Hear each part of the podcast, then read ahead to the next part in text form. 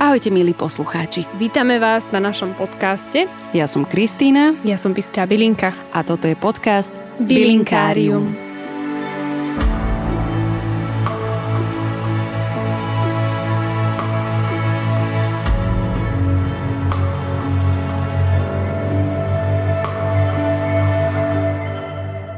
Tešíme sa, že našim dnešným hosťom je Pavel Kučera. Začínal ako rýchlostný kanoista, scout, raftingový aj vysokohorský sprievodca. Jeho indiánsky duch ho vždy viedol k prírode a objavovaniu naplneného života. Ako tréner tímovej spolupráce, facilitátor a konzultant sa venoval tiež firemnému vzdelávaniu. Aktuálne je inštruktorom v prázdninovej škole Lipnice a organizátorom viacerých kurzov s prechodovými rituálmi pre deti a rodičov. Podrobnosti nájdete na jeho stránke otecasyn.com. Či už ste muž alebo žena, dieťa alebo dospelý, nasledujúci rozhovor je tu pre vás.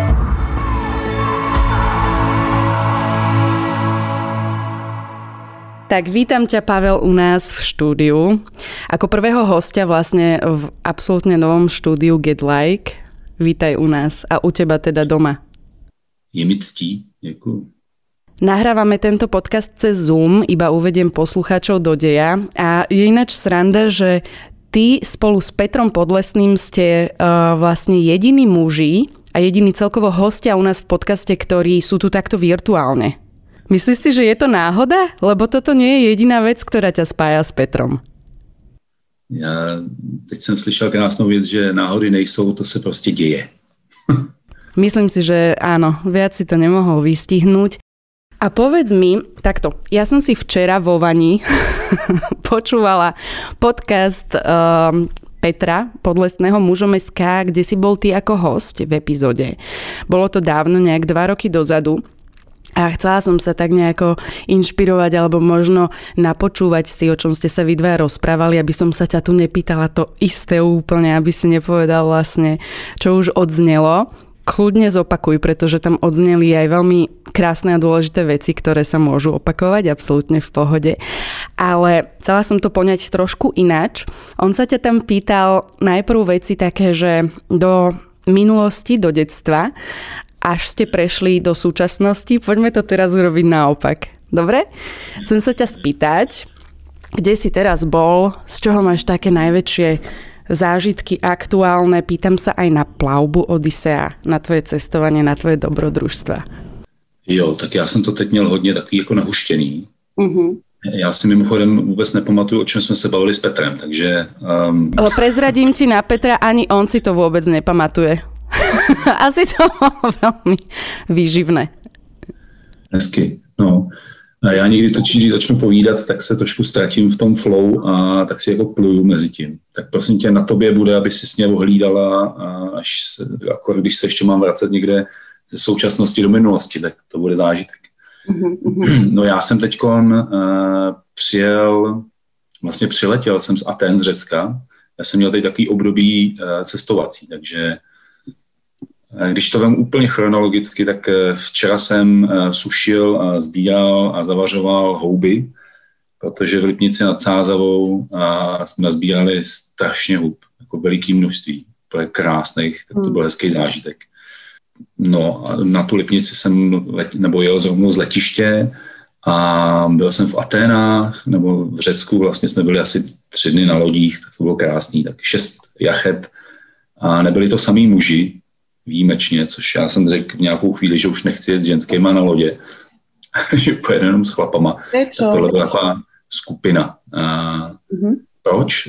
Protože ty chlapy se úplně chovají jinak, když tam je a stačí jedna žena. No, a tak tohle vlastně nebyl seberozvojový kurz, to byl vlastně firemní akce, na kterou mě přizvali, abych jim pomohl ty lidi víc seznámit, aby to nebylo jenom o pití, jachtování a tak. Ale tím, že fúkal velký vítr, tak to vlastně moc toho programu nebylo. Ale předtím jsem byl právě s Petrem na té Odyssee, krásná akce s chlapama ze Slovenska, prostě 4 nebo 5 dní plavby, moc hezký, v Chorvatsku, zážitky. Čo ste tam robili? Ak to teda nie je tajné, pretože mňa to akože veľmi fascinuje vôbec, že táto idea vznikla a že sa takto plavíte. Neviem, koľka ty to bol ročník? Druhý? Tretí? Byl to druhý uskutečněný, no. A ty si bol prvýkrát teraz, či... Ne, já jsem byl poprvý. My jsme vlastně, je to tak, že chlapi okolo Muž.sk mě a Tomáše Pečka oslovili, jestli bychom jim nepomohli s plavbou. Protože my se hodně zabýváme zážitkovou pedagogikou a když jsme si povídali s Petrem, tak jim se vlastně líbil nějaký ten proces, kdy pomáháme mladým klukům na cestě do dospělosti. A říkali, že tohle by vlastně měli zažít i dospělí chlapy, kteří si to nestihli možná prožít se svým otcem, se svojí mámou. Tak jsme jim umožnili některé věci si urovnat z takový tý, tomu říkáme rodinná duše, z té minulosti mojí, z té historie, která se týká mojí rodiny, mýho táty, mojí mámy a těch věcí, kdy to někdy dospělým chlapům dělá velký problém, když je maminka nepustí, když je táta nepřijme, nerespektuje, neuzná, nebo když tam někde je nějaká věc, po který vlastně tak jako toužej, potřebovali si ty věci dokončit, potřebovali, aby ty věci zazněly, padly, aby mohli se věnovat ne už svojí mámě a tátovi a to, že jsou na ně třeba naštvaný, nebo že mají nějaký výčitky, nebo že se o ně musí starat a tak, tak ale aby se mohli věnovat svýmu životu, svojí rodině, svojí práci, svýmu záměru, poslání, no, aby mohli hezky žít a nemuseli mít takovou kouli u nohy, která je jim neumožní vlastně vzlítnout a žít hezký život. Aby pak ty ženský, jako jste vy, neříkali, že nejsou ty chlapy, ale že jsou mladí kluci pořád. Že to jsou mladí muži, nebo chlapci v těle muže. Já jsem... bola zaskočená z faktu, že, a vlastne ani nie, že do týchto programov sebarozvojových plavieb a cestovaní s mužmi prihlasujú týchto mužov, chlapcov, ženy. Alebo že to, ten impuls prichádza hlavne od žien, že by sa mala stať nejaká zmena a možno nejaký ponor do minulosti a tak ďalej, nejaké hojenie. No, není to vždycky, ale občas se to děje. Vlastně nevím, jaký je ten poměr u Odyssey, nakolik tam ženy musí nás jako popostačit jako muži, aby jsme něco dělali. Protože vy jako ženy na sobě dost dřete, makáte a v nějakou chvíli je to pro vás opojný a fantastický, ale přijde ten moment, kdy už si říkáte do pytle, stačí, jako, ať taky dět, co dělá on. Už jako ty gatě, které jste si oblíkli, protože my koukáme nepřítomně do dálky, necháváme se pohlcovat svojí leností, tak přijde ten moment, kdy jako ženy si řeknete, dělej taky se sebou něco. A my ten důvod moc nemáme a nepotřebujeme to, protože to vlastně funguje nějak, ale vám se to přestane líbit, tak nás začnete občas pošťuchovat a pak přichází ten moment, kdy spousta chlapů se probere a řekne si, ty bláho, aha, se vlastně něco děje. No tak někdy potřebujeme ty ženský, který nás tam přihlásí jako muže, a někdy jsou ty chlapy už probuzený, tomu říkáme probuzený, ale vidějí, že potřebují něco dělat, že nechtějí usnout na vavřínech nebo chtějí se někam posouvat. Není jim v tom dobře. Uh-huh. A bývá to teda jedno, že odkiaľ ide ten impuls, či? Že je to dobré? Máme sa my ako ženy tomu otvárať, že povedať tomu chlapovi, že počuj, tak ale mohol by si, alebo máme čakať, kým ten chlap si to uvedomí sám? Ono to totiž záleží. Jo. Někdy otázka, jak má ten chlap to silný ego. Když ho pošťuchujete hodně, vokatě a často, tak on se začne bránit, protože když je to takový maminkovský nebo v rozkazech nebo ve výčitkách, tak ten chlap už toho má někdy plný zuby. Jo. Protože těch rozkazů, výčitek slyšel za svůj život od žen spousty, tak tam je taková obrana. Někdy zafunguje, když mu to řekne jiný chlap, ale ten chlap, on ho musí respektovat, nesmí to být zase v nějakým pohrdání nebo ve výsměchu, jo? Musí to vzít od toho chlapa. No, takže je to tak, že někdy, když ta žena ty muže vyšle, někdy posílají chlapy i děti. Jo? Já třeba dělám i mužský kurzy v Čechách, ještě s Partou jsme jako tým chlapů, děláme to už přes 10 let a tam vždycky je tak třetina chlapů, který pošle manželka nebo partnerka nebo děti jedna třetina si to nejde sama a třetinu zhruba už posílají jiný chlapy. Že tam byli a řekni, hele, neptej se, neřeš to, jeď, často tam je, už to, tady ti to zaplatím a když ti to bude dávat smysl, tak mi to buď to vrátíš, anebo to zaplatíš někomu jinému. A to mi přijde úplně fantastický. To je skvělé. Takže je jedno, odkud to přijde. Někdy se ty chlapy probíjejí, že si něco přečtou a nejtěžší, nebo možná nejčastější, nejsmutnější je takový to, když se chlap probouzí v momentě, kdy přijde nějaká jako krize nebo nějaká životní rána osudu, jako že se mu něco stane, nebo někomu okolo něho se něco stane, nebo nedej bože přijde rozvod, rozchod, jo, nějaká taková jako velká věc, tak ty chlapi si pak řeknou, aha, tak on se něco děje a co se to děje a mám s tím něco dělat a co mám dělat a jak to mám dělat, tak i tohle probuzení je super, akorát to bolí. Hej, prinieslo to obete.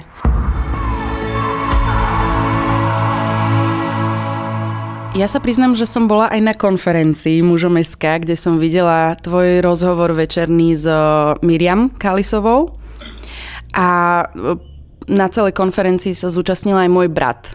Vlastne on tam bol od rana do večera a v poslednej dobe si veľmi fičí na všetkom, čo produkuje Peter a vidím na ňom, ako veľmi ho to posúva. On teda pracuje na sebe a je ešte rôznymi inými spôsobmi, akože ide naozaj, doluje. Ale myslím si, že najviac z celého tohto, možno by mi teraz povedal niečo iné, hej, ale si ho zaujal ty. A obzvlášť ho zaskočilo, keď si dal takú tú anketu do plena, keď si sa opýtal mužov, že kto z publika sa cíti byť muž, kto často počúva, že muž nie je, či už od mami alebo od manželky a tak ďalej, a že tam vyšiel akože celkom katastrofický desivý výsledok vraj, že málo mužov sa cíti byť mužmi, alebo že nevedia, že kedy to nastane, kedy sa to deje, že z chlapca vznikne muž a tak ďalej. To je nejaký fenomén dnešnej doby, alebo čo to je? Mne naopak na té konferenci přišlo, že to vyšlo docela dobře. Aha, čiže ešte horšie to býva, hej? Potkávám se s tím, že když chlapi opravdu se zamyslejí a dokážou popravdě odpovědět, tak velká část chlapů vlastně neví, jestli už jsou dospělí, jestli jsou muži. To je vlastně veliká otázka, co to v dnešní době znamená být muž. A nevědí, jestli to je důležitý nebo není. A když si ale jako šáhnou do sebe, tak je tam fakt ta nejistota, ty pochyby. A tam se přihlásilo docela dost těch chlapů, který si o sobě myslí, že jsou muži a nepochybujou. Tam pak je vždycky ta druhá až jako podpásová otázka, o kom si to myslí jeho rodiče a, nebo partnerky. A tam už to někdy bývá, jakože ty ruce jdou dolů a tady na té konferenci těch rukou zas až tolik dolů nešlo. Takže myslím si, že ty chlapi, co tam byli, tak už na sobě hodně makají a nějaký věci si uvědomují a posouvají je. Jo, že? A myslím, že to tam fakt stačí, když ten chlap začne něco dělat, jenom se postaví do svý síly a to fakt není potřeba, aby začal cvičit nebo aby začal číst nějaký knížky, aby začal chodit na nějaký kurzy, ale někdy stačí to, že se jako postaví za svý rozhodnutí, nebo že to rozhodnutí udělá. Že vlastně se stává tou oporou pro ženu, pro rodinu, pro děti, je vlastně přítomnej a začne se jenom dívat okolo sebe a sledovat to. A sledovat to, co dělá on, ne, že jedu z nějakých návyků, který mám z dětství, nebo podle toho, co vidím okolo sebe, ale začnu si všímat, co se vlastně děje a už to někdy stačí, že ty chlapi začnou plně vypadat jinak. A v momentě, kdy to nastartujou, když začnou něco číst, začnou něco poslouchat, když se sebou začnou něco dělat, ale ne proto, aby byli větší mačové, ale fakt proto, abych se setkal s nějakým svým středem, s tím, kdo jsem já, proč jsem tady, tak v tu chvíli je vidět veliká změna. A na té konferenci si myslím, že ty chlapi mají zájem se sebou něco dělat a někteří už jsou jako daleko na cestě a makají fantasticky. Takže tam ten výsledek byl naopak dobrý. Tak možno okolo môjho brata akurát bola nejaká skupinka chlapov, ktorí sa nehlásili a prišlo mu to. No tam bylo hlasování, jakože hlasovali přes telefony, přes Slido. A takže ten výsledek ale nebyl tak zdrcující. Já třeba mám takový krásný obraz před, nebo krásný, no, mám prostě obraz, když jsem byl na jednom gymnáziu a tam bylo asi 100 kluků, jo, okolo 16 až 18 roků, 16 let. A těch jsem se právě zeptal na tuhle otázku. Kdo si myslí, že už je dospělej? Že abych jsme se nedostávali do jako velikých otázek, co to znamená být muž a jestli to je vůbec v dnešní době potřeba, tak stačí se zeptat, kdo se cítí být dospělej. No, tak tam se zvedla prostě 95-98% rukou a ta otázka, jako o kom si to myslí jeho rodiče, tak ta byla tristní. Jo. Tam zůstalo nahoře jako do 10 rukou.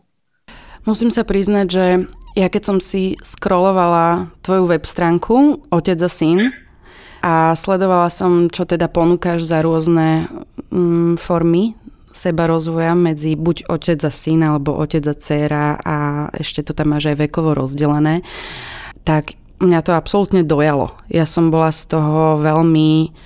Aj som bola vďačná za to, že niečo také existuje, niekto to robí, ale hlboko sa ma dotklo hlavne to, že teda my si nesieme nejaký rodinný príbeh, kde som hlboko pocitila zrazu, že ak by som na niečo takéto natrafila, ja ako dcéra pred mnohými rokmi, tak by to mohlo naše rodinné vzťahy úplne posunúť do iného levelu a treba nemuselo by dôjsť k nejakej deštrukcii vzťahov a tak ďalej, lebo však my máme rodičov rozvedených a vzťahy s našim otcom sa akože úplne pretrhávali. A myslím si, že ale presne niečo také, tak ako aj ty tam opisuješ, že nebolo nezvratné. Že ak by sa vtedy, dajme tomu, keď som mala nejakých 15-16 rokov alebo možno skôr 10, niečo udialo zo strany môjho otca, keby prevzal nejakú tú iniciatívu, že tak poďme prebudovať ten náš vzťah ako otec a dcéra a idem sa ti venovať, tak by sa tam udiali možno nejaké naozaj že rapidné zmeny. Lebo presne ako mnohé iné céry, tak ako si písal, je to určite o tom, že tá žena v dospelosti potrebuje tú pozornosť od muža a nesie si to z toho vzťahu s tým otcom a akú pozornosť dostávala od toho otca. A keď nedostávala, tak potom si to prenáša do dospelosti a ja som si teda osobne musela potom vykopať dosť ťažkú cestu do rôznych takých tých ponorov do seba, do pochopenia, prečo ja si na seba nakladám strašne veľa, prečo sa mi objavujú nejaké úzkosti, bolesti, depresie a tak ďalej. A až som nakoniec musela priznať ten aha moment, že dobre, pramení to niekde z toho naštrbeného vzťahu. Povedz mi o tom viac, o tejto tvojej iniciatíve, čo všetko robíš. Mne tohle hodne fascinuje. A já vlastně jsem se k tomu dostal taky až pozdě, až v momentě, kdy moji rodiče už byli po smrti, jsem pochopil některé věci. A taky jsem měl v první chvíli takový jako smutek z toho, že jsem to nevěděl dřív, že ty věci mohly být jinak. Že jsem se mohl líp chovat ke svým hámě. Jo, že jsem, no, byla tam spousta věcí, co jsem mohl udělat, co by mohlo být hezčího a lepšího na tom mým životě. A pak mi přijde důležitý si uvědomit, že kdyby nebylo to, co bylo, tak bych nebyl teď tam, kde jsem. Takže ty bys teď nebyla u toho mikrofonu. Takhle hezky by ti to neslušelo. A měla bys, to bys byla úplně někde, fakt úplně někde jinde, možná spokojenější, možná ve větší jako depce, možná Bůh ví, co by se stalo. Takže tam mně přijde zajímavý si to uvědomit, že nějaký věci neproběhly a ale občas se setkávám s tím, že je potřeba najít toho viníka. Tak to není potřeba. A vlastně, tak teď jsem teď a tady a buď to můžu plakat nebo mít jako lítost, že to neproběhlo, nebo si řeknu dobře, tak teď já to konečně vidím, protože pravděpodobně tvůj táta a tvoje máma ty věci neviděli. Je to nikdo nenaučil. Mí rodiče to taky nikdo nenaučil a vlastně vůbec by nevěděli možná o čem mluvím v první chvíli. Protože by to nechápali. Jo? A to se nikdy stane, že my si přečteme nějaké knížky, něco si uvědomíme a teď bych chtěl, aby něco ještě jako doběhlo ze strany mých rodičů a oni vůbec nevědí, o čem jako mluvím. Díky tomu, že jsme teď a tady, díky tomu, co jsme zažili, tak nějaký věci vidíme. A mně tam přijde fantastický to, že každý z nás teď s tím může něco udělat. A vlastně je i jedno, může s tím něco dělat, i když jsou rodiče po smrti. Jo? Když ty věci nemám dodělaný, dokončený, tak furt se s tím něco dá dělat. Pokud rodiče žijou, tak není čas jako hrát si na nějakého hrdinu nebo být zrovna naštvaný, že ten otec můj přece mi to měl udělat, měl mi to říct a měl se chovat jinak. A když mi bylo 15, tak měl udělat tohle a teď se mě taky nezavolá, nezeptá se mě. A vždycky zastavím ty lidi a řeknu jim, OK, kdy jsi to udělal ty? Tak kdy jsi to udělala ty? Víš, jakože ty teď vidíš, ty to potřebuješ, tak to udělej. Tak zavolej svým tátovi, znova nastav si ty, svaž ty přetrhaný vazby, anebo aspoň ze své strany, proto udělej to, aby si řekla, jo, já jsem proto udělal maximum. Mm-hmm. Jo, zase není potřeba jít přes celý to předělávat a zachraňovat a nějak se v tom nořit a topit, ale vlastně i ta věc, která se děje na té Odyssee, je, že chlapi, i když tam ty rodiče nemají, tak si zažijou takový rituál, kdy svým rodičům poděkujou za určitý věci. Jo. Tam jsou tam různý jako poklony, poděkování a každý z těch chlapů už to má jako jinak uzdravený, ale něco to udělá v nich. A pak velmi často, když přijedou domů, tak nějaké věci dokončí s těma svýma rodičema. Nebo když podobnou věc, takovýhle rituál děláme na Transitionu, což je zase kurz pro kluky 16-21 let, tak tam si to zažijou se svýma rodičema. Ale jejich rodiče někdy udělají tu věc svým rodičům. To znamená, v momentě, kdy kluk 16-letý, 20-letý se pokloní svýmu otcovi a poděkuje mu za dar života, pokloní se mu a řekne, že ho respektuje a přijímá takovýho, jaký je. A pokloní se mu potřetí a řekne mu, že ho má rád. Tak to je věc, kdy ten táta tam stojí a velmi často nemá jenom slzy ve očích, ale toto dojetí je velmi silný.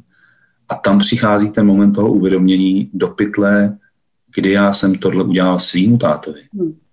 Kdy jsem to udělal svý mámě. Jo? A pak ten kluk dostává jako velikou podporu od toho táty a v tu chvíli se může otočit na stranu těch žen, když tady lehce popisu ten rituál. Ale on v tu chvíli dostává velikou sílu pro to, aby to mohl udělat na stranu těch maminek, babiček, prababiček, všech těch ženských z toho rodu. A to je taková síla, že pak ty ženský, je to jako hodně léčí, že ty ženy tam pak koukají a taková ta křivda, která ve vás v ženách je veliká a hezky dlouho jako nastřádávaná, tak tam někde polevuje a někdy tam přichází taková jako úleva. Jo? Taková ta naděje, že se to může zlepšit. Takže kdykoliv, může kdokoliv z nás tyhle ty věci udělat směrem ke svým rodičům a ono vlastně to potom je takový jako hodně léčivý i pro nás. Jo? Že potom si řeknu, OK, tak teď jsem tady, spoustu věcí jsem se asi měl naučit, tak jsem se je naučil a teď mám tyhle ty dary a z tohohle jsem zešel nebo zešla. A o tyhle věci já se můžu opřít. Možná nebyly jednoduchý, ale fantasticky jsem to zvládla a teď můžu ještě být ten, který to může jako pomoct těm mým rodičům. Ale zase ne v té roli toho pomáče, ale já to jako přeruším, takový to, že si to navzájem nedáváme, neděláme. A pak v momentě, kdy mám svý děti, tak můžu a vlastně umím to napravovat směrem ke svým dětem. Tak se tak jako rozplkal zase, ale tohle mi přijde důležitý říct, aby to nebylo jenom, že si uvědomím, že mý rodiče mi to nedali, když mi bylo 15, ale já s tím můžu ještě něco dělat teď. Mám tu výhodu, že potkávám ty dospěláky, který seberou tu odvahu a jedou s těma svýma 11-15 letýma dcerama ke mně na kurz a ty dcery to jsou jako velmi odvážní a jedou s nima taky. Protože jsem ještě nedávno nedokázal naplnit takovýhle kurz. Jezdili mi tam holčičky do 10 let. Málo která 12, 13, 15 letá dcera chce jít se svým tátou někam, protože přesně se tam ty vztahy jako jsou lehce narušený, jsou těžký vztahy, ale mnohem a mnohem těžší jsou pak za další 20 let, když takovýhle kurz neproběhne. Mm-hmm. Když ta dcera vlastně nenechá toho tátu ty věci udělat. Že to se taky stává.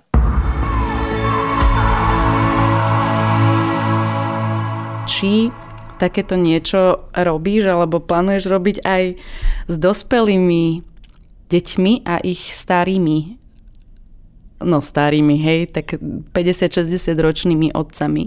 Či to má zmysel aj vtedy? Jo, že smysl to má vždycky. Otázka jenom, jestli najdou ty lidi odvahu do toho jít.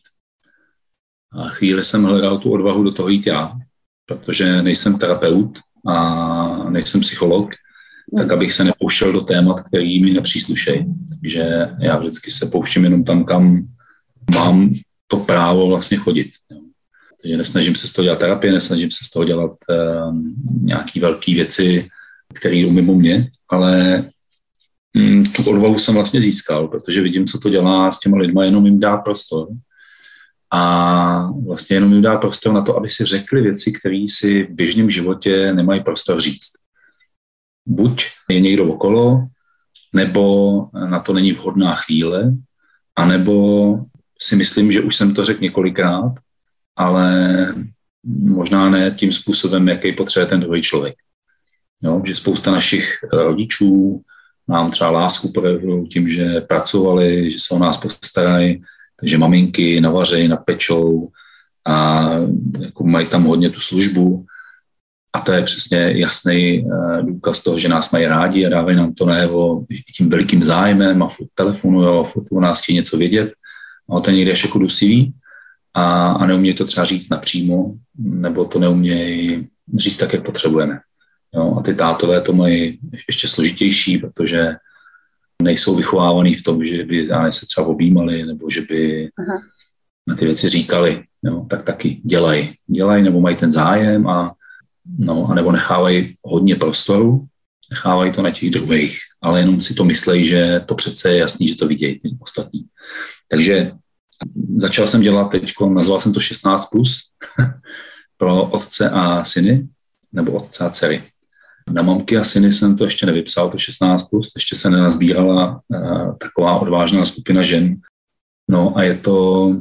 Ty otcové synové se mi už nějak vlastně začaly plnit. Já jsem je měl mít příští, vlastně tenhle víkend a měl jsem ten kurz naplněný a přijde mi, že v dnešní době je takový jako, nechci říkat moderní, ale je velmi jednoduchý se odhlásit z nějaký akce. Z Slovanského půlka účastníků, tak jsme se dohodli s chlapama, že to necháme na jaro. A to vlastně, dokonce se mi tam přihlásil v jednu chvíli i 2 trojice. Že tatík přihlásil svýho 16-17letého syna, ale vlastně přihlásil i svýho tátu. Wow. Takže tam měli takhle 3. Tak to je velké. Takže v plánu to mám a já teď mám v plánu ještě trošku předělat ty webové stránky, protože jsem je udělal v rámci covidu, když byla ta první vlna. Uh-huh. A já jsem do té doby dělal jiné věci. Jsem se živil jako lektor firemního vzdělávání, protože jsem hodně jezdil do firem. A přes covid jsem si řekl, že se vydám touhle cestou a tak mi to začalo dávat smysl, že jsem jako vymizel z toho biznisového prostředí a vlastně dělám jenom tyhle ty kurzy, to znamená pro otce, syny, dcery, matky, syny, nebo mužský kruhy, mužský kurzy. A to je něco, co vidím, jak to pomáhá a to mě fakt baví. A tam cítím, že jsem si našel to svý místo. Já to malinko potřebuji ještě předělat, protože i díky konferenci na Slovensku pro Muž.sk jsem si zase třepal ještě nějaký věci. No. Jasné. A cítíš, že prišiel nejaký príliv nových mužov, ktorí ti píše potom? To ani ne. Já myslím, že ty chlapy tolik nejsou takový psací, jo? Nebo co mám tu zkušenost. Vlastně mě překvapilo, kolik chlapů tam přišlo za mnou na té konferenci a chvíli se mnou bavili, tak to bylo moc příjemný. Mm-hmm. A myslím, že víc jsou taky oceňovací ženy, jo? Že ty muže moc nepíšou. Ty si to myslej, takže to, že se to líbilo tvým bratrovi, jsem se vlastně dozvěděl od tebe, takže podobně se to nikdy nedozvěděl, protože my si to neříkáme. Sranda. A toto som sa ťa chcela aj opýtať ako ďalšiu vec, takú, čo Peter to v tej epizóde s tebou nazval ako politicky nekorektná otázka, že aké vidíš rozdiely medzi mužmi a ženami a dievčatkami a chlapcami aj vo výchove a tak ďalej, lebo tak má to mať nejaké hranice podľa teba? Odkiaľ pokiaľ? Jo, já jsem si ty rozdíly, já je tam vidím. Ty hranice to by mělo mít takový, aby nám v tom bylo dobře. A já se vlastně potkávám s dvouma táborama. Jeden ten tábor jsou hodně mladí lidi a tím, že jezdím do škol a do různých ještě alternativních škol, tak tam jsou ty názory hodně vyhraněný a hodně jako volný. Jo. A někdy jsou tam ty otázky, proč se musíme bavit o mužství. Jo. Teď jsem měl takový mužský kruh s klukama z jedné alternativní třídy na jednom gymnáziu. A tam vlastně padla ta otázka, jako proč to řešíme, jo? Proč se nebavíme o člověčenství nebo o lidství, proč zrovna mužství, jestli s tím nejsem nějak posedlej. Mm-hmm. Aha, je vlastně zajímavý, jak ty kluci nemají nějakou chvíli potřebu, někteří. Pak tam byla skupinka, kteří říkali, hele, ale já tam ten rozdíl vidím, já to vlastně, něco mi to dělá. A tak to jsou taky ty volný názory. Já vím, že se třeba nemůžu dostat do debaty o genderu ještě, protože tam v tom je spousta emocí a tam já někdy jsem jako slon v porcelánu. Ale pak se setkávám s tím úplně druhým názorem, kde je to černobílý neuvěřitelně. Jo. A to je často u lidí nad 50 let a tam je ten názor jako jasný. Proč nejsou všichni normální, krásnou debatu o víkendu. Jo, jako fakt ten názor je ještě o pár let zpátky a já vnímám, jak se pohybuju někde mezi. Že vůbec se nepouštím do genderu, vůbec se nepouštím do sexuality, ale já si uvědomuju, jaký je fakt rozdíl mezi tím, co potřebují malí kluci a co potřebují malý holky. A o tom vlastně se hodně bavíme na kurzech a ukazuju to. A mně vlastně je jedno, jak ty lidi se potom chovají, ale neumím nějakou chvíli, mám potřebu říct a ukázat, co to dělá, jaký to má ten důsledek.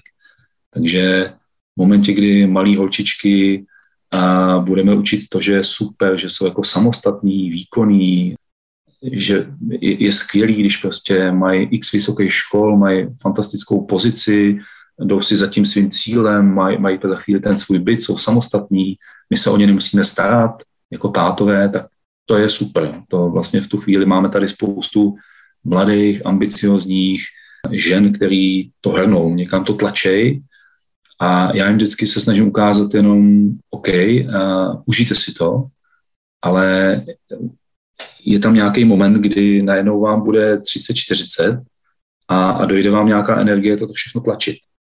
Ale okolo sebe pravděpodobně nebudete mít nikoho, kdo vám řekne, tak pojď odpočíň si a opři se o mě a že vás tam jako budete mít to místo, kde to můžete pustit všechno a být jako v té ženskosti, v té zranitelnosti, protože to, co se naučíte, je hodně ten mužský princip a být v tom výkonu a jo, super, užijte si to, ale najděte si moment nebo najděte si místa, kde můžete být v tom ženském.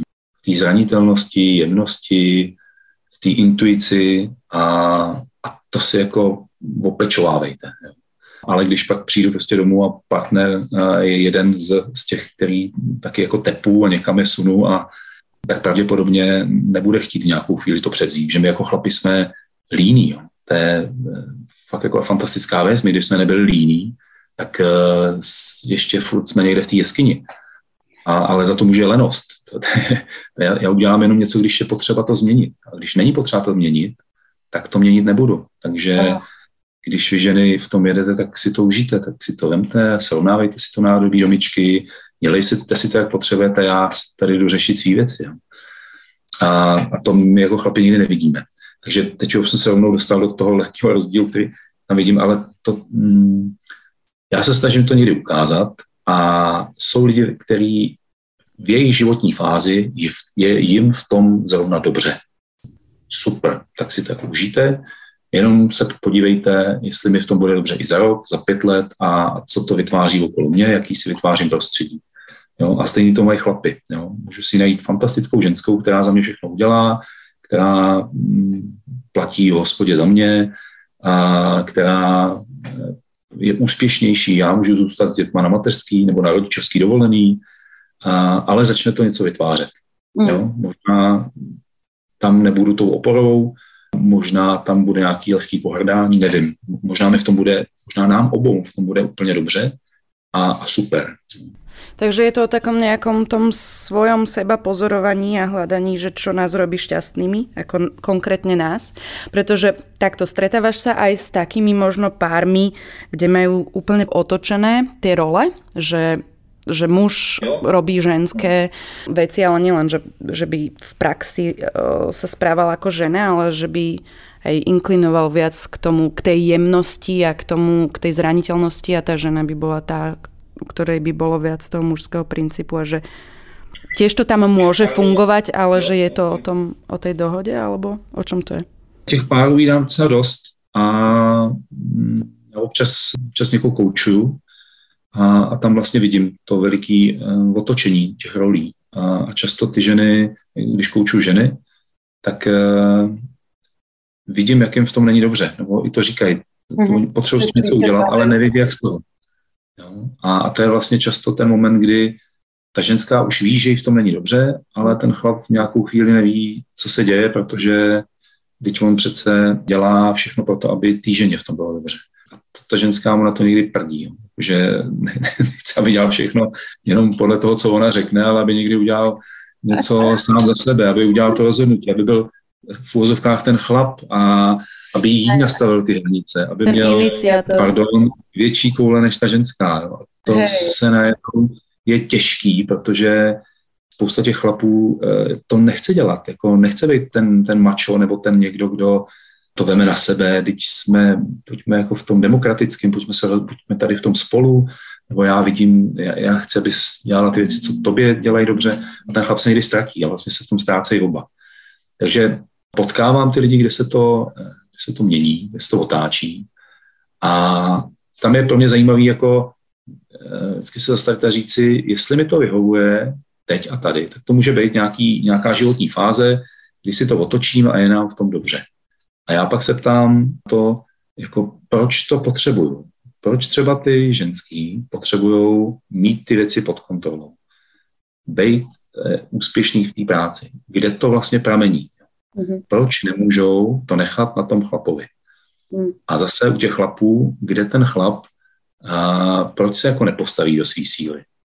Proč vlastně, a tam někdy často jako vídám, že potřebují ty maminky, že se jich vlastně jako bojí, je tam někde nějaký problém s autoritou a vlastně nám to vede někam do té historie. A to mě zajímá a to já vlastně se snažím s tím něco dělat na těch kurzech s těma dětskama.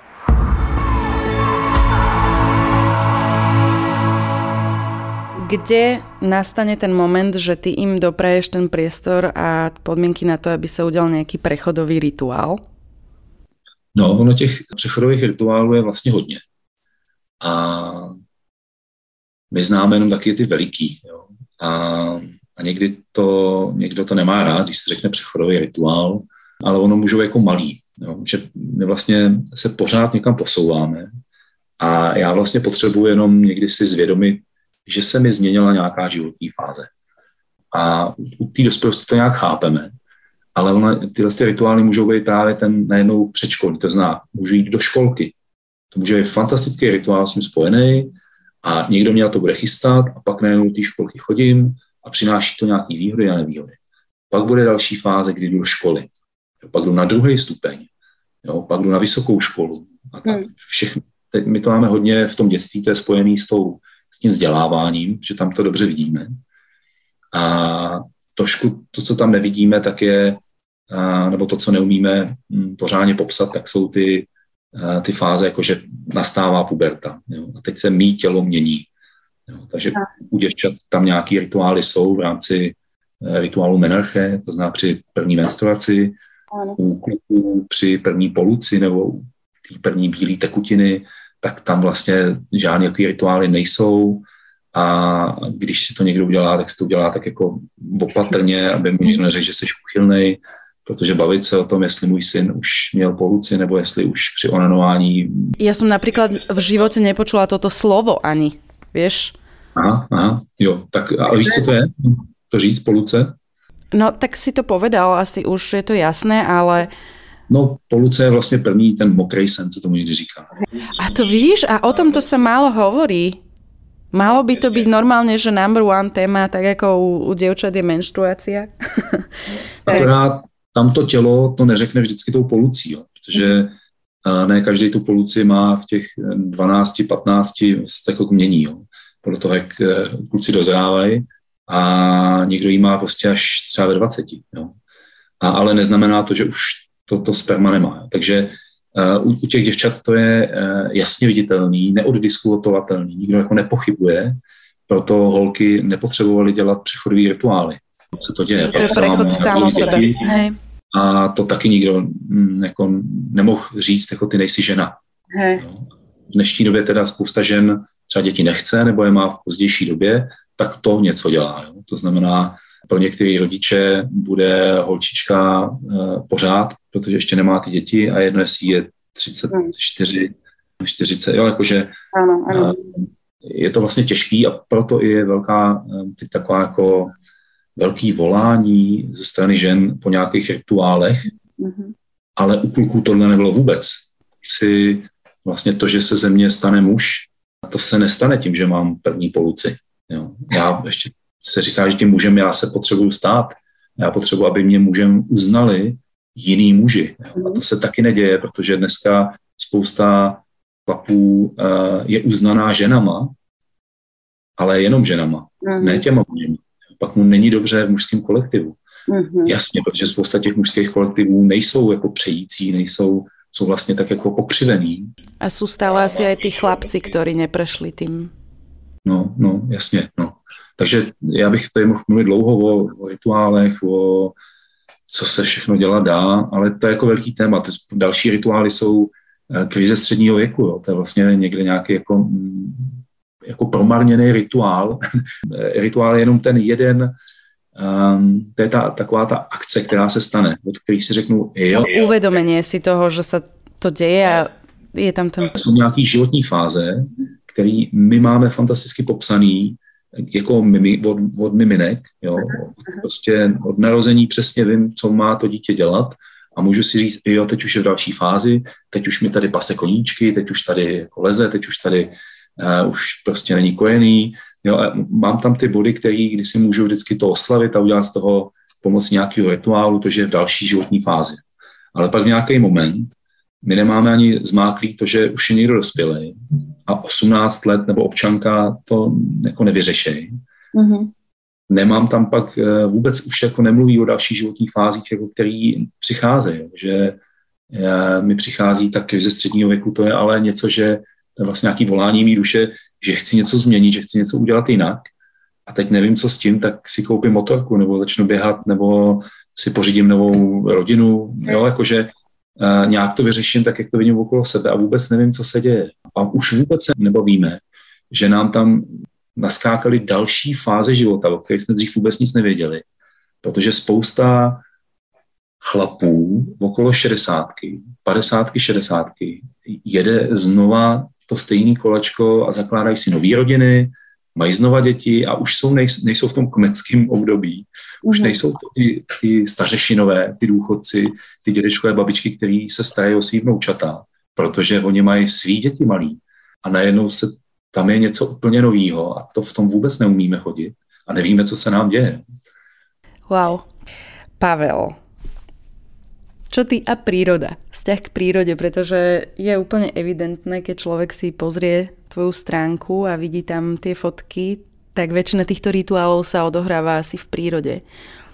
A potom som tam natrafila aj na nejaké fotky teba, ako si bol dieťa, ako si mal indiánske pierka na hlave, čelenky a všetko toto a sám vlastne nazývaš toto obdobie, že to bolo také tvoje indiánske. Nakoľko si nesieš toho indiána v sebe doteraz? No, já vlastně nevím, co jsem, jestli jsem indián, nebo jestli tam mám nějaký vikingský, nebo nějaký Severský indián. Nevím, jaký mám ty kořeny. Aha. Co tady přes tu naši českou kotlinku všechno přešlo a co v sobě mám, ale ta příroda je pro mě nesmírně důležitá. Bez čeho já si nedokážu představit vůbec, že bych dejchal. A zároveň je to tak, že se učím být i v bytě zavřenej a tam vlastně si taky jako dočerpávám věci. To je pro mě zajímavé, že já díky své práci jsem hodně venku a jsem tak jako vyvenčenej. Venčíš se? Když jsem vyvenčenej, aniž bych venčil psa, a tak vlastně můžu v tu chvíli být v pohodě doma, můžu si, jako někdy si užívám i to, že nepotřebuji jít ven. A to je pro mě nový, že dřív jsem hodně utíkal ven a já vlastně zbožňuji táboření, no, jako chození venku v lese a já mám ještě takový dar, že nacházím, že já chodím po lese a sbírám věci. Hodně sbírám peří, hodně sbírám kosti a hodně sbírám i právě různý byliny a tak. Takže ke mně to nějak chodí. Třeba za poslední 2 roky já jsem pozbíral a nejenom v lese, ale i třeba u silnice. Já mám takovou úchylku, že jezdím a koukám do Pangateů a sbírám mrtvý ptáky. A já to vždycky oškubu a používám ty pařáty a něco z toho vyrábím, nebo to schovám. Že no šaman. No, ale já jsem za poslední 2 roky, ať už v lese nebo u silnice, našel přes 10 káňat. A to jsou u vás, to jsou nějaký myšáci. Aha, sovička? Ne, to je káňa lesní, no to je u nás. No káňa, není to káňa? Myšiak hôrny. Myšiak hôrny, dravý vták z čeliade jastrabovitých. Tohle já sbírám. Nebo sovy. Já jsem našel i víry, veliký prostě víry. Wow. A no, nedávno, když to už taky asi rok, přede mnou odletěl vír, když jsem šel v lese a vidět víra v lese je krásný. Tak najednou odletěl a jsem říkal, aspoň peříčko mi pust. A nic. Tak jsem šel na to místo, odkud odletěl a on tam ulovil káně. Přivoškubal káně a nechal jsem mu to tam, nevím, jestli se vrátil k tomu, ale no tak tyhle věci ke mně chodí a já to zbožňuju. Zbožňuju takový ty dovednosti, kdy já rozdělávám oheň třecíma dřevama nebo ocílkou a stavím ty potní chýše a to indiánský srdce tam někde ve mně je. Furt mám nějaký sny, že ještě vytvořím takový prostor, kam budou moc právě ty tatíci se synama jezdit a starat se o sebe sami. Wow. Nemusel furt jezdit jako kočovník, že já vždycky nabalím auto a někam odjedu na nějaký středisko a tam to všechno přivezu, vybalím a něco se děje.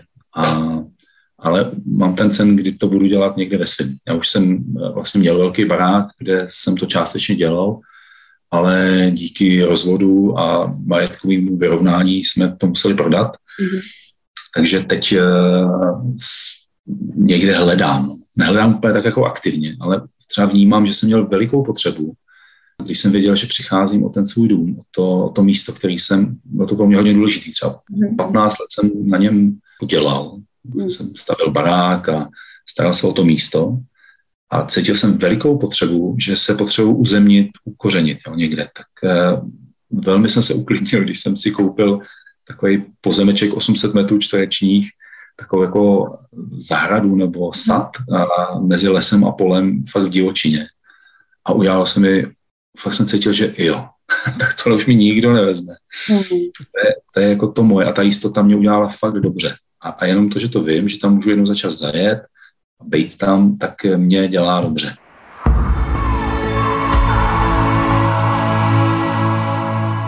Pavel, ja som sa niekde dočítala, že ty si mal indiánske meno, počkaj, indiánske alebo skautské? Skautské meno. Racek, Čajka. A potom som sa dočítala aj to, že si našiel význam v tom, že je to podľa knihy, že Jonathan Livingstone Racek, čo napísal Richard Bach, alebo Richard, neviem, čo to je za národnosť. Richard. A ja som si to vygooglila, majú tú knihu v knihkupectvách. Môžem to prečítať, že taký skrátený výcud o tej knižke, lebo podľa mňa to je krásne. No môžeš, ja vlastne nevím, jestli jsem si našel ten význam, ale mě by moc lichotilo, kdybych měl přezdívku podle tohohle Racka, že ten je fantastický a já jsem dostal jenom jakože Racek. Ale mě to dělalo moc dobře, že existuje i nějaký Racek, nejenom chechtalej, ale i takový, který vlastně na sobě maká a někam se posouvá. Tak prečti, jsem zvedavý, co tam bude. Lebo podle mě si každý tuto knižku koupí, keď prečítam o něj toto. Protože tak minimálně já si ju koupím. Novela o Racku Jonathanovi je podobenstvím o lidech ptácích, toužících po poznání a naplnění života, po lásce, svobodě a volnosti. Ani po téměř 50 letech od svého vzniku nestratila nic na síle a kráse. Tento příběh je napsán pro ty, kdo jdou za hlasem svého srdce a vytvářejí si svá vlastní pravidla. Pro ty, kdo vědí, že život je ve skutečnosti mnohem bohatší, než se při povrchním pohledu zdá. Právě ti poletí s Jonathanem Livingstonem Rackem výš a rychleji, než si kdy mohli přát. To je jaké pekné. Krásný, no můžeš mluvit i česky. Děkuji ti moc krát. Ale já jsem si šáhnul do sebe a tohle je moje knížka Racek. Wow. Počkaj, to je tá knižka? Áno. To čo je za vydanie? Pre poslucháčov má to asi tak 5x5 cm štvorcových. No, je to Lyra Pergencis a Svazek 63 a vydáno v roce 92. A takhle malý to je. A to je tak silná knížka. Ten příběh je neuvěřitelně silný. Doporučuji. Kdo to nečet, tak... Okamžitě kupujte. Jestli se chcete zabývat nějakým seberozvojem, a no, je fakt nádherná. Já vždycky, když to čtu, tak toho mám zimom riavky. Ano. A to pasáži, ako sa povie zimom riavky po česky? Husinu. Ježiš. No husíku, že počuje, ale ty furt s tými vtákmi niečo, vieš, že nachádzaš tých myšiakov, tie sovy, teraz Racek, husí kúže a tak je to pekné, že to takto ťa volá k tomu lietaniu všetko. A ty si mal tento vzťah k prírode, ale od malička, silný však? No já jako malý dítě jsem vyrůstal na chatě, tam jsem byl hodně, a takže chata, takže každý víkend na chatě a my jsme řádili a stavili si různý bunkry a furt někde běhali venku. A tak to bylo vlastně moje dětství. Pak po revoluci jsem začal dělat kanoistiku rychlostní, tak tam jsem byl u vody, ale to jako jsem vydržel pár let. No a pak jsem vlastně v momentě, kdy se obnovil skauting v 89., tak já jsem v roce 90 začal skautovat na jaře a to mě plně změnilo život. Další životní fáze, jsem se stal skaut a mohl se být venku. A bylo pro mě zajímavé, že jsem to měl spojený s dětstvím a s takovým tím, že si na něco hraju. Je to bezstarostný, když já jsem se spoustu věcí naučil a nejenom fungovat, že jsem pak vedl vlčata, malí skautíky, tak jsem se naučil fungovat i s rodičema, vlastně bavit se s nima, přebírat tu odpovědnost, takže pro mě to byl třeba i přechodový rituál do dospělosti, když jsem si založil oddíl, když jsem vlastně věděl, že se o někoho dokážu postarat a v tu chvíli jsem i věděl, že jsem nachystaný mít děti, ale ještě nechci, že mě bylo 18. A proč o tom mluvím, tak jenom, že jsem to měl hodně spojený s tím bezstarostným dětským, co se nehodí do té dospělosti. A já vlastně teď v dospělosti zase dělám to, že lidem ukazuju cestu do té přírody. A táhám je zpátky a přijdu si vlastně úplně v pořádku, že s dlouhýma vlasama někde běhám po lese a cítím, že tam je nějaká moje síla. No, je mi v tom líp, než někde v prosklený budově. Je to pre teba taký zdroj asi energie, lebo je to asi celkom prirodzené asi pre teba, keďže si to mal takto od malička okolo seba, ale stretávaš sa aj s tým, že dajme tomu tí manažéri alebo ľudia vo firmách, s ktorými si robil, ja neviem, čo to bolo, team buildingy v prírode, tak, že boli z toho aj takí nesvoji a vydesení, že im to nebolo prirodzené a nevedeli treba, že čo majú robiť, keď si chcú založiť oheň alebo tak. Ja myslím, že zase jo, je nějaká sorta a zajímavý, že hodně třeba manažeři jsou hodně, nebo si udělají na sebe čas a do té přírody chodí. Mm-hmm. Tam je spousta lidí, kteří chodí po horách, mají kontakt s přírodou, sportu, jsou hodně venku, protože si na to najdou čas a můžou si to dovolit. Pak je spousta lidí, kteří jsou odpojení a nemají na to ten čas. Zároveň je hodně lidí, kteří furt někde chodí na zahrádku a to vidíš, jak všichni mají potřebu se někde rejpat v hlíně, být spojený s tou zemí nebo sušit ty bylinky a věnovat se tomu. Mně přijde, že to jako lidi potřebujeme. Že jsou občas jako lidi, kteří jsou úplně odpojení a jsou to ty kavárenský typy a jim v tom dobře, ale taky jim něco dělá, když si vylezou na zahrádku a koukají prostě na sluníčko a na západ slunce a jak je to různě barevný. Že ta příroda, někdy se od ní odpojíme, ale v nějakou chvíli přijde ten moment, kdy furt na nás má ten blahodárný vliv. Kouzlo tam pořád funguje. A ty si jeden z mála mužov, ktorého poznám, ktorý sa zaoberá teda bylinkami, že chodí aj zbierať byliny. Akože väčšinou, neviem, či je to nejaký taký predsudok alebo čo, že ľudia vidia hlavne ženy s košikom a že zbierajú kvetinky a byliny a muži sú skôr tí, čo chodia na huby a hríby, ale ty poznáš byliny? Jo, ja díky tomu skautingu vlastne ich docela rozpoznám. Uhum. Poznám málo skautov, to je fakt. No, ale já to nemám tak, že bych šel někdy třeba cíleně na bylinky. Vlastně úplně nejsem nějaký bylinkář, že by mi všude visely byliny. Občas jsem to zkoušel, ale mě pak bylo líto, jak na to sedá ten trach a tak. Tak já jsem spíš takový, že sbírám to, co se dá sníst, uvařit nebo využít. Třeba moc rád sbírám třezalku, jako když jsou nějaký podběly, jo, jakože takové věci, které prostě můžu sušit, ořechy sbírám moc rád, když někde chodím, jako lískáče.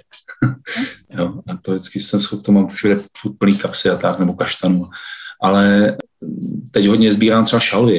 Když jsem někde, teď když jsem byl zase v Chorvatsku, tak já zase vždycky voškubu někde tam tu šalvi, která je úplně, já z toho mám tu pejskyřici, z toho mám úplně na rukách, to pak nejde ani umýt, tak už rovnou to suším, aby z toho byly ty vykuřovadla. No tak to mě fakt baví, sbírat takovýhle rostliny. Uh-huh. A prečo si vybral do dnešnej epizódy, že je tvoja srdcová práve třezalka, čo teda preložím je ľubovník? Známý hlavne ten druh ľubovník bodkovaný. No, já jsem si z ní dneska udělal čaj a dneska jsem experimentoval a přidal jsem si tam heřmánek, je to moc dobrý. Třezalka, tam u mě na zahradě nazbíraná, nebo vedle, a heřmánek, to moc dobrý. Já mám třezalku spojenou jako s tou vůní toho dobrodružství, z té přírody, že když jsem objevil Indiány, tak jedna z prvních bylinek, kterou jsem samozřejmě jako poznal, tak byla třezalka, kterou jsem dokázal sbírat, protože u nich je spousta, já je třeba nepoznám. A tak tu třezalku poznám vždycky. A to je tak fantastická kytka. Mně to voní, to úplně medový, když se to uvaří z toho čaje. Tak tu fakt mám rád a léta mě provází, že už třeba nevím, 25 let sbírám třezalku. A furt někde jí doma mám. Nedávno jsem byl strašně smutný, protože jsem nazbíral obří množství třezalky. Jsem našel úplně velký lán. Nasušil jsem to a myslel jsem si, že je suchá, dal jsem ji do nějaký pixly plastový a by to bylo ve tmě, ano, mě to splesnivělo. Ježiš, tak to je tragédia. Ale to byla asi taková jako 10-litrová pixla. No doufám, že si to dal potom do kompostu. I normálně rituálně jsem to vyhodil přesně tam, kam se to vyhazovat má. No, môžem ti opäť niečo prečítať? Budem tu dnes za takú čitateľku, túto krúžok si založím. Bude to český nebo slovenský? Toto je slovenský tentokrát, máme to vyvážené a je to z bylinkovej školy od pani Ivety Henzeliovej, čo je bylinkárska kniha a sú to krásne obrázky okrem iného, ale je tu niečo o ľubovníku a.k.a. třezalce a o tom slovenskom názve, že prečo my Slováci máme krajší názov pre všeličo možné a pre ľubovník tiež, že či s tým súznieš. Slovenský názov ľubovník to nemohol vystihnúť lepšie. milovať nepodmienečnou, nekonečnou láskou, ľúbiť a byť ľúbený. Pomáha v mnohých témach seba podceňovania, opovrhovania sebou samým, trestania sa, pocitov viny, prílišnej kritiky a prísnosti. Uvoľňuje priestor teplej energii seba prijatia, milosrdenstva nielen k druhým, ale hlavne k sebe. Ľubovník nie je eterickým prísľubom budúcich radostí a pôžitkov. Je pevne ukotvený v zemi. Zreálňuje naše túžby, privádza nás ku skutočným zážitkom naplnenia a harmonie tu a teraz. Cítiš to? Ľubovník ľúbim od teďka ešte víc a prosím vážiť ešte jeden čaj. No a počúvaj, je tu ináč aj o tom dobrodružstve, respektíve tu je ešte napísané, že ľubovník je oslavou života, je to vytriskujúca energia radosti z bytia. Roznecuje svetlo v temnotách, odháňa tiene, presvetľuje tmavé kúty smutnej duše. A tajomstvo ľubovníka je v odvahe. Si predstav. Je to odvaha pokojného bojovníka, nie horkokrvného útočníka alebo impulzívneho bitkára. Pokojný bojovník pozná cenu, za ktorú je ochotný zomrieť. Je to obeť z lásky pre lásku. To je fantastické. To ja budu potřebovať asi ešte vyfotiť a niekde si to poviesím. Ja ti to pokojne pošlem, alebo aj celú knihu. My sme tu mali túto pani autorku ako vlastne takú našu patronku v prvej epizóde.